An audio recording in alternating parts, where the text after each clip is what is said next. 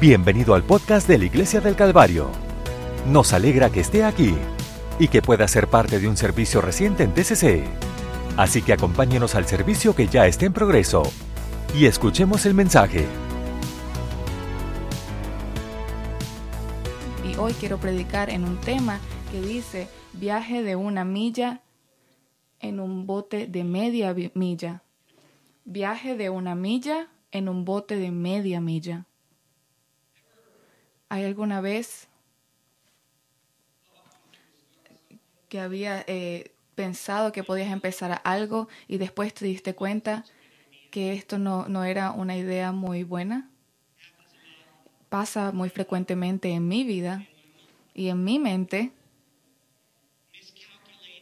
Quizá no calculo bien la, la capacidad de hacer algo, mi capacidad de hacer algo.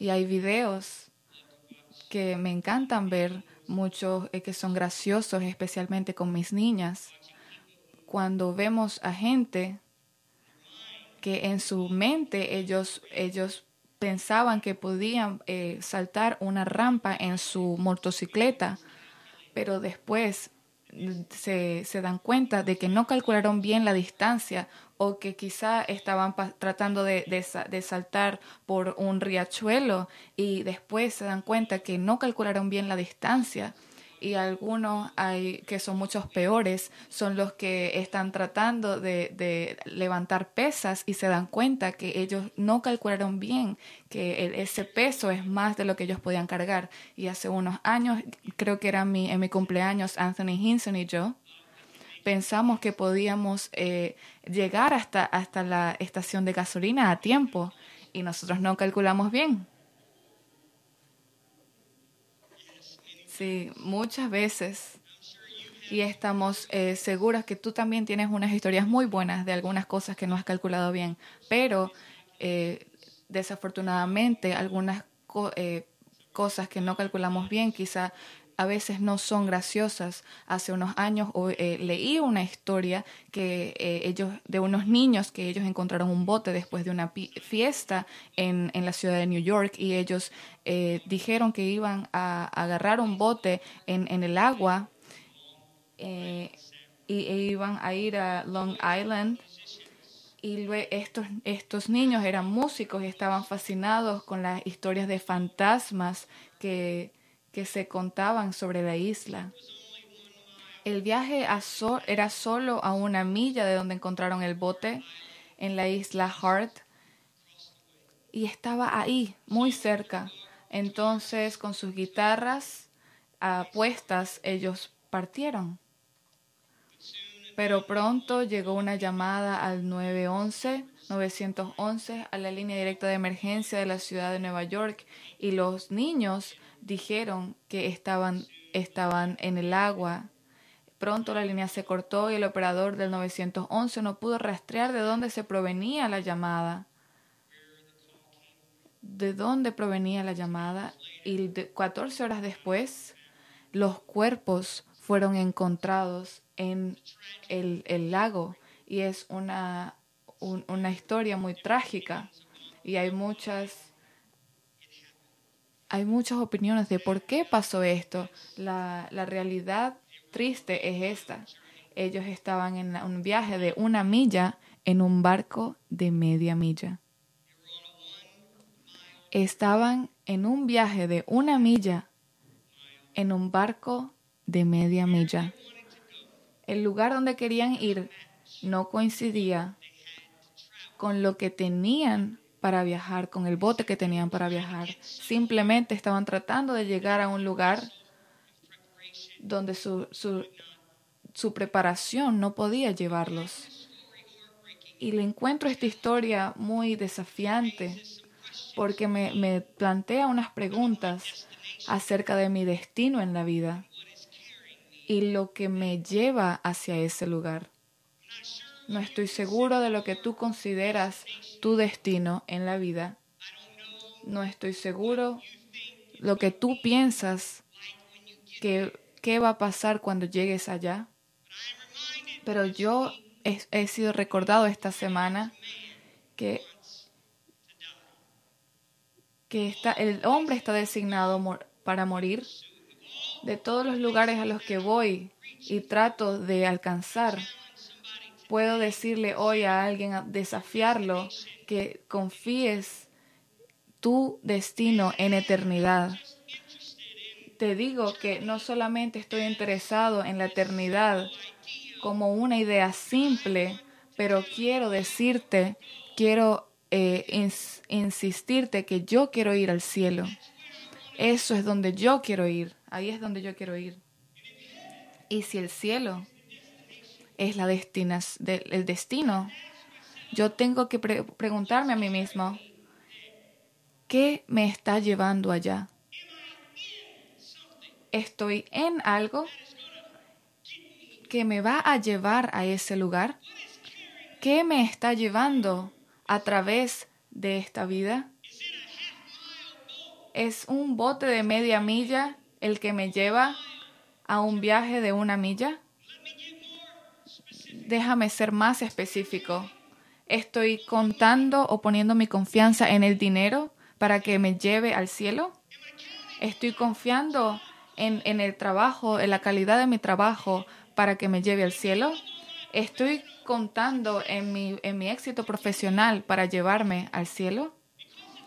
Porque es un viaje, es un viaje eh, que tenemos que llevar para llegar a ese destino. Pero ¿qué me está llevando hacia allá? Y hoy yo quiero decir que mi, destino algún día es, es retirarme. Yo, yo sí espero retirarme algún día, quizá algún día muy pronto y algunos de ustedes quisieran eso. No, no, solamente estoy echando broma. Pero algún día yo quiero retirarme. Pero ese no es mi destino. Eso es solamente una meta en el viaje. Espero que algún día pueda tener eh, muchos aniversarios y quizá cumplir 50 eh, años de aniversario con mi esposa, pero ese no es mi destino. Yo quizá pueda tener algunas metas en mi vida, pero yo quiero eh, ayudar a alguien hoy. Ese no es mi destino y oro que no sea tu destino tampoco. Mi destino hoy, mi meta más grande es ir al cielo. Y es un viaje. Y no solamente va a pasar porque, porque sí, pero algunas, algo me va a llevar hacia allá. Algo me va a llevar hacia ese lugar. Y yo no estoy poniendo mi confianza en una relación para que me lleve al cielo, no estoy contando mi propio dinero para llevarme al cielo, no estoy contando mi propio, en, mi en mi profesión para llevarme al cielo. Yo siento que es una, una pregunta muy válida de preguntarme, ¿tengo lo que necesito para llevarme al cielo? Pero cuando tú consideras el barco que Noé construyó, me imagino que la gente pensó que era excesivo. ¿De verdad es necesario ese bote? Y primero, nunca había llovido antes. ¿Y cuándo has visto antes? ¿Cuándo has visto antes? que esto es necesario? Seguro le preguntaban a Noé. ¿Cuándo has experimentado en tu vida, Noé, que este bote sea necesario para llevarte al otro lugar? Hay algunas veces que eh, quizá alguien ha ido al arca de, de Noé en Kentucky. ¿Quién iba a decir que el arca de Noé sí se iba a estacionar en Kentucky? Pero bueno, qué bendición aquí nosotros en Cincinnati, que eh, Noé, su, su final destino fue dejar el arca ahí en Kentucky. Y es muy grande. Y incluso si Noé la, la dejó ahí, quizá todavía es excesivo para todo lo que vemos alrededor de nosotros. ¿Por qué necesitas todo eso? ¿Nunca ha llovido?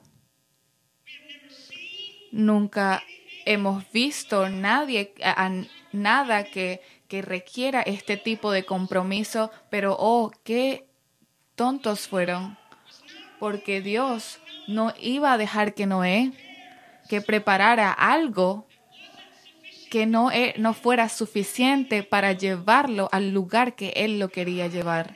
Dios tenía a Noé, tenía, eh, preparó a, tuvo que, pedirle a Noé que preparara un bote de, un, de una milla que lo llevara a un viaje de una milla. Y te puedo decir hoy, lo que Dios nos pregunta a nosotros a veces o nos pide a nosotros a veces parece más que necesario o parece no, no, que no es necesario. ¿Por qué deberíamos venir a la iglesia el domingo? ¿Por qué deberíamos vivir nuestra vida de esta forma? ¿Por qué Dios nos quiere que nosotros eh, nos, nos, comprometamos a tanto? ¿Por qué Dios quiere que yo me rinda? ¿Por qué Dios quiere que yo me, me arrepienta? ¿Por qué Dios quiere que yo me bautice en su nombre? ¿Por qué Dios... Eh, quiere que yo eh, deje que el Espíritu Santo llene mi vida, pero en, realidad nosotros necesitamos todo eso. Pero a veces nosotros pensamos, tenemos que ser justos en esta vida o tenemos que ser buenos, pero esto es lo que yo te quiero decir, porque Dios conoce el final y el principio y Él sabe lo que va a venir y Él no solamente nos está preparando para ahorita mismo, pero para lo que ha de venir. Entonces en Primera de Pedro 3:20 nos dice, los que en otro tiempo desobedecieron cuando una vez esperaba la paciencia mientras se preparaba el arca en la cual pocas personas, es decir, ocho, fueran salvadas por agua. Solamente ocho fueron salvadas por agua. Esa preparación dejó que Noé pudiera eh, eh, prepararse para lo que venía. y Pedro dijo, también hay algo más que nos salva y es el bautismo. Es la aspiración de una buena conciencia hacia Dios por la resurrección de Jesucristo. Y yo espero que te pueda decir hoy y ser, estar confiado en decirte que no importa cómo vivas tu vida, no importa lo que tú hagas, no importa que todos nosotros eh, vamos a llegar al mismo lugar, pero no, no te quiero decir eso esta mañana cuando yo leo las escrituras de la vida, de la Biblia, que nosotros necesitamos ser bautizados y, y ese que cree y es bautizado será salvo nuestra conciencia nos dice que nosotros tenemos que hacer algo acerca de nuestras vidas, que si nosotras vamos a, estar en ese eh, lugar hermoso que, que es llamado cielo, nosotros tenemos que hacer algo para llegar a ese lugar. Lo que tú estás haciendo en tu vida y lo que estoy haciendo en mi vida propia ¿Será que me va a llevar a ese lugar del cielo? Yo necesito algo más que me lleve a, en los tiempos difíciles y en los tiempos oscuros. Aleluya. Entonces yo quiero ayudar a alguien hoy y decirte, hay un camino para ti, para que tú llegues a ese destino y el Señor ya ha preparado un camino para que nosotros venzamos el Señor nos ha mostrado en la Biblia que no hay nada que lo pueda parar, parar de derrotar al, al maligno. No hay nada que nos que pueda parar a Dios y lo que Él está haciendo. Cuando nosotros vemos a la primera historia, Adán y Eva, ellos fallaron, pero Dios le dijo, yo te voy a regresar, yo te voy a restaurar, pero hay consecuencias para lo que hiciste, pero igualito yo te voy a ayudar a que tú eh, pases sobre esta prueba. Y así como ellos estaban, eh, estaban tristes, eh, Él dijo, David también dijo, el Señor es mi pastor. En lugares delicados pasto me hará descansar, junto a aguas de reposo me pastoreará, confortará mi alma, me guiará por sendas de justicia por amor de su nombre. Aunque ande, y dilo conmigo, aunque ande en valle de sombra de muerte, no temeré mal alguno, porque tú estarás conmigo, tu vara y tu callado me infundirán aliento. Y vamos a seguir. Aderezas mesa delante de mí en presencia de mis angustiadores Unges mi cabeza con aceite, mi copa está rebosando. Ciertamente el bien y la misericordia me seguirán todos los días de mi vida. Oh, y en la casa de Jehová moraré por largos días. Moraré por largos días en la casa de, de Jehová. Amén, amén. ¿Cómo voy a llegar allá? ¿Cómo voy a llegar allá? Yo voy a estar en la casa de Jehová por largos días. Yo voy a estar en la casa del Señor porque Él ya me va a llevar. Oh, aleluya, aleluya. E incluso en las profecías del Viejo, del viejo Testamento habían muchas cosas eh, diferentes, pero los profetas iban, eh, profetizaban en Isaías, dice eh, que en el año que Usías murió, dijo que vio, vio al Señor sentado sobre un trono alto y sublime y sus faldas llenaban el templo. Jehová, inclusive en los tiempos oscuros, él veía que Jesús era victorioso. En Jeremías decía en, la, en la nación, que, perdió su camino, él decía que tú todavía puedes volverte a Dios. En, en el Dios dijo que iba a hacer un camino. Era, era ahí cuando estaban los leones rugientes que Dios dijo, yo te voy a sacar de ahí, yo te voy a, llevar o yo te voy a, agarrar en mis brazos en, los tiempos desesperados, en los tiempos que estás confundidos. Y en los apóstoles en, el tiempo, en la iglesia eh, primitiva sabían que Dios iba a ser victorioso. Entonces Pablo dijo, pero tenemos este tesoro en vasos de barro para que la excelencia de poder sea de Dios y no de nosotros, que estamos atribulados en todo, mas no angustiados, estamos en apuros, mas no desesperados, perseguidos somos, mas no desamparados, derribados, pero no destruidos. Amén. Yo no sé lo que tú pones tu confianza en, para que te lleve al otro lado, pero yo estoy poniendo mi confianza en la gracia y la misericordia de Jesucristo. Y, eh, Juan también estaba en esa isla solo por eh, sin ninguna señal de progreso ni de victoria, nada que se veía que había esperanza, pero él vio y él escribió Después hubo una gran batalla en el cielo. Miguel y sus ángeles luchaban contra el dragón y luchaban el dragón, pero no prevalecieron, ni se halló ya lugar para ellos en el cielo. Y fue lanzado fuera el gran dragón, la serpiente antigua, que se llamaba Diablo y Satanás, el cual engaña, engaña al mundo entero fue arrojado a la tierra y sus ángeles fueron arrojados con él. Entonces oí una gran voz en el cielo que decía, ahora ha venido la salvación, el poder el, y el reino de nuestro Dios y la autoridad de su Cristo, porque ha sido lanzado fuera el acusador de nuestros hermanos, el que los acusaba delante de nuestro Dios día y noche, y ellos le han vencido por medio de la sangre del cordero y de la palabra del testimonio de ellos. Oh, aleluya. Oh, aleluya. Y dice, y menospreciaron sus vidas hasta la muerte. Por lo cual alegraos cielos y los que moráis en ellos, ay de los moradores de la tierra y del mar.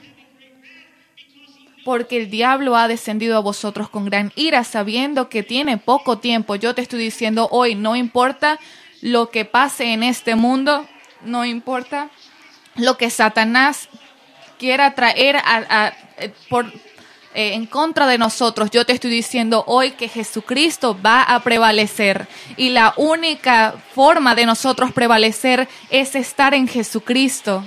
Oh, aleluya. Oh, aleluya. Oh, aleluya. La Biblia dice que entonces, si alguno está en Cristo, nueva criatura es. Las cosas viejas pasaron, y he aquí, todas son hechas nuevas. Y he aquí, todas son hechas nuevas. Y he aquí, ahora hay libertad cuando tú estás en Jesucristo. ¿Cómo vamos a prevalecer en este mundo? Nosotros vamos a prevalecer porque nosotros estamos en Jesucristo. Entonces,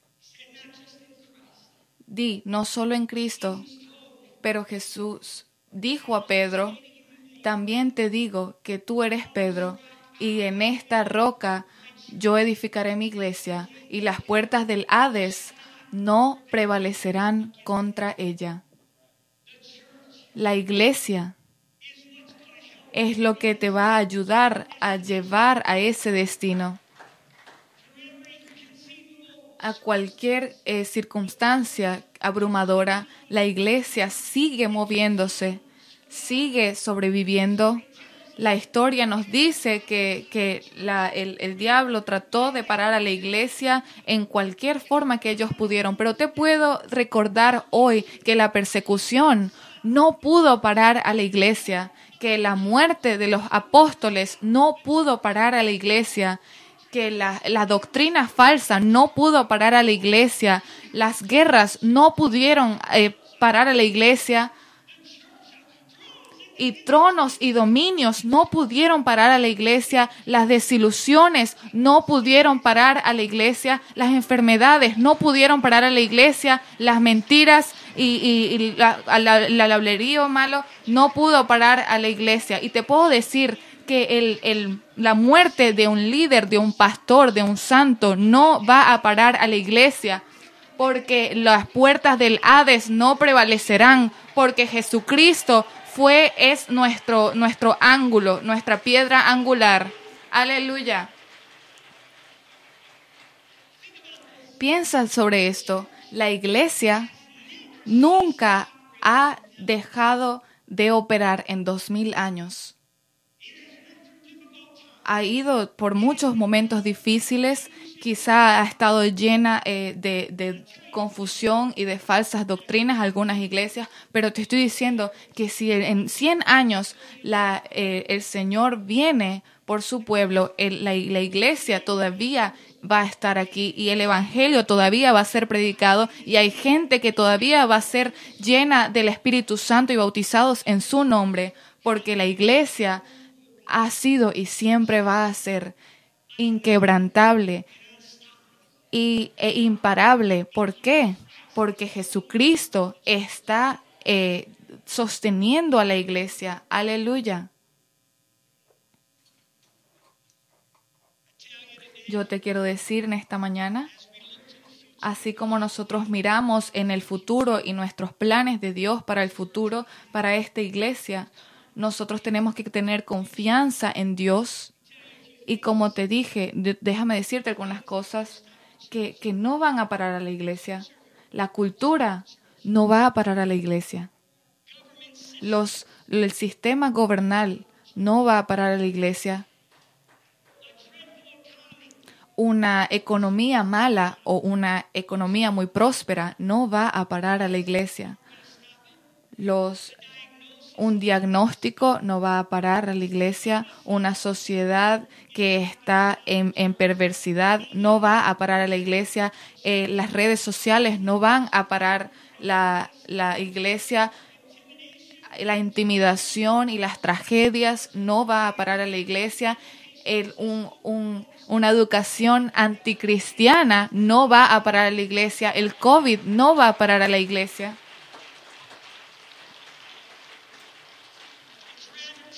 Es quizá muy tentador de, decir mi vida, en, de decir mi opinión en las políticas, en, por lo que está viviendo nuestra, nuestra eh, nación. Yo tengo mi, mi opinión, pero quizás no te la voy a decir. Pero lo que entiendo hoy es que nosotros no prevalecemos porque por una ideología política prevalece la, la iglesia no es eh, exitosa porque un, un, partido político gane y no porque yo eh, quiera o, porque el, el, el, representante político que yo quiera gane. Nosotros ganamos, nosotros prevalecemos porque Jesucristo es el Rey de Reyes y el Señor de Señores. Él es el Creador, Él es el Gobernador, Él es el, el Rey de Reyes, Él es el Mesías él es el alfa, Él es la omega, Él es el principio y Él es el fin. Amén, aleluya. Y déjame decirte en esta mañana, nosotros estamos unidos en este cuerpo de Cristo, así como yo, mientras yo sea el pastor aquí, nosotros vamos a seguir unidos en esta iglesia por la, la sangre de Jesucristo. Nosotros estamos parados en el mismo lugar y vamos a ir ante Jesucristo. Nosotros pensamos que nuestra cultura está dividida por la cultura, por, por, por la política, pero, pero nosotros estamos alrededor de, eh, nosotros no sabemos de esa, de, de la, la, las cosas políticas que vivían en la, en la iglesia primitiva. Los, los judíos eh, no querían a los hebreos, pero aquí dice en Gálatas, ya no hay judío ni griego, no hay esclavo ni libre, no hay varón ni mujer, porque todos vosotros sois uno en Cristo Jesús. Oh, aleluya, aleluya,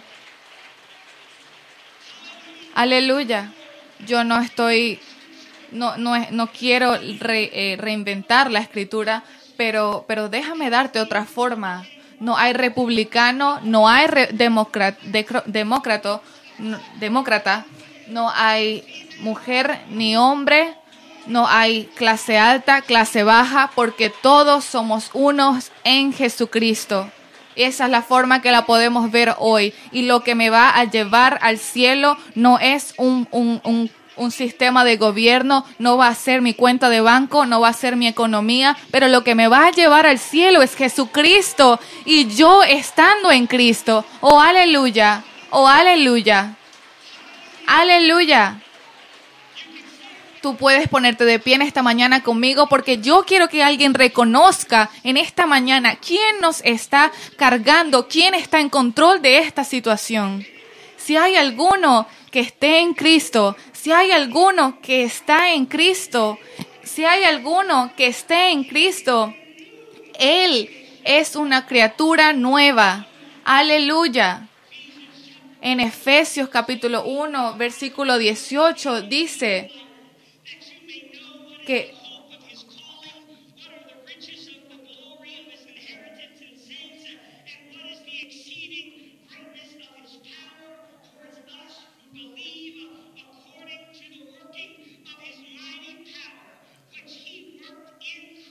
los que están en Cristo van a ser más que vencedores.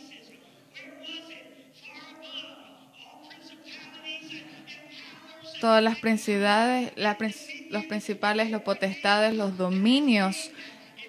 Si tú puedes diagnosticar, hay un nombre más arriba de todos, de todos los nombres.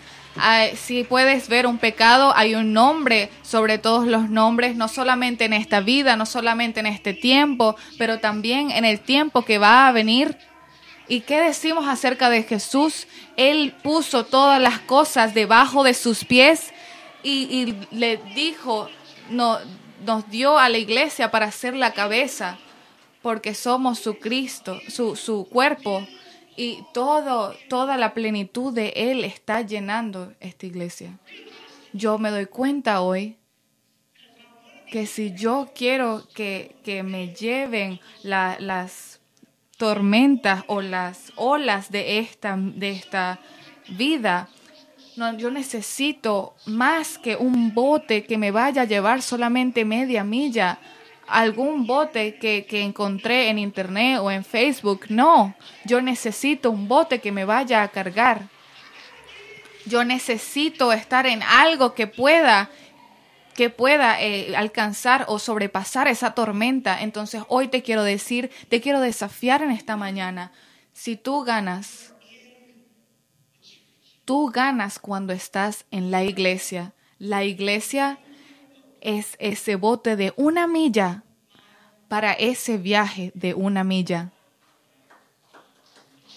La iglesia es el bote de una milla para la iglesia, para el viaje de una milla. Cuando tú hablas de Noé, yo no creo que, que tú,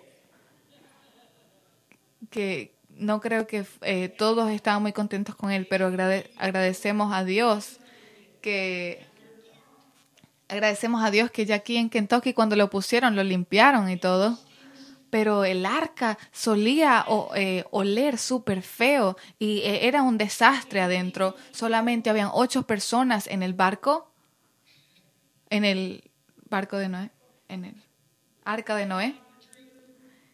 Y le doy gracias a Andrew y le doy gracias a Caitlin, mi, mi cuñado y mi cuñada. Dios los ama a todos.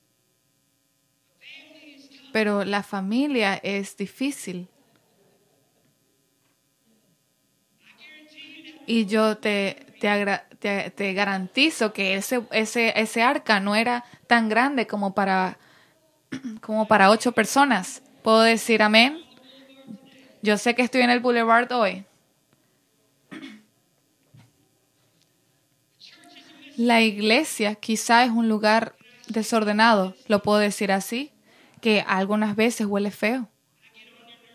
Quizá yo eh, no, no respondo de la forma que quisiera, quizá no respondo a tu llamado porque todos llaman todo el tiempo y yo tengo trabajo que hacer. Es muy desordenado. Hay gente que, que la gente, eh, a veces que la gente se, se va o se desvía, pero te puedo decir que la iglesia todavía es la mejor es la el mejor lugar para estar. La iglesia todavía es el mejor lugar.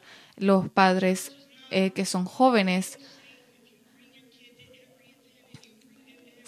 si, el, si tú traes tus niños para todos los servicios y tienes niños pequeños, quizá no te podemos garantizar que, que, que tus niños quizá no se vayan a caer alguna vez, pero te estoy diciendo que ese es el mejor lugar para que el niño esté, porque ellos pueden experimentar el amor de Dios, pueden oír la palabra y aún así, si ellos tratan otras cosas, prueban otras cosas, lo bueno es, es que cada vez que ellos quieran volver, nosotros te vamos a aceptar como si nunca te hubieras ido.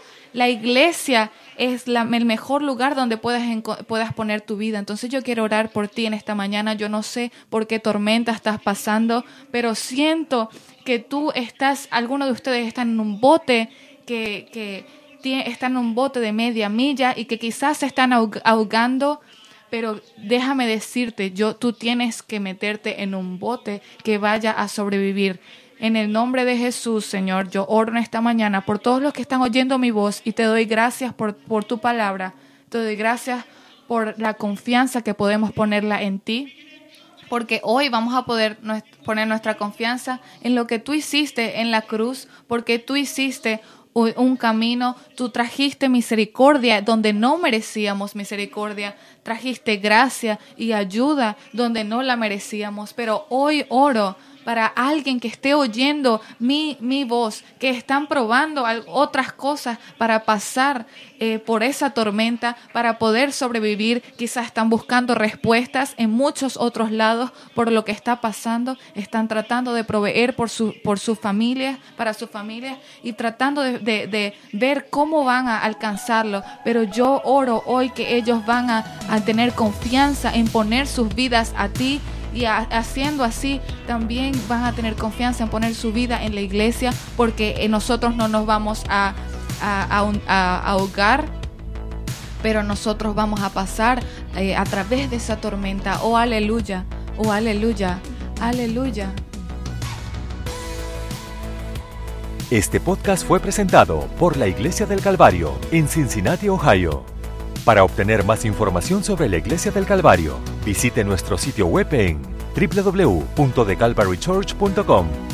Considere acompañar a nosotros para un servicio donde encontrará personas amables, música de alta energía y predicación y enseñanza transformativos para la vida desde una visión bíblica del mundo.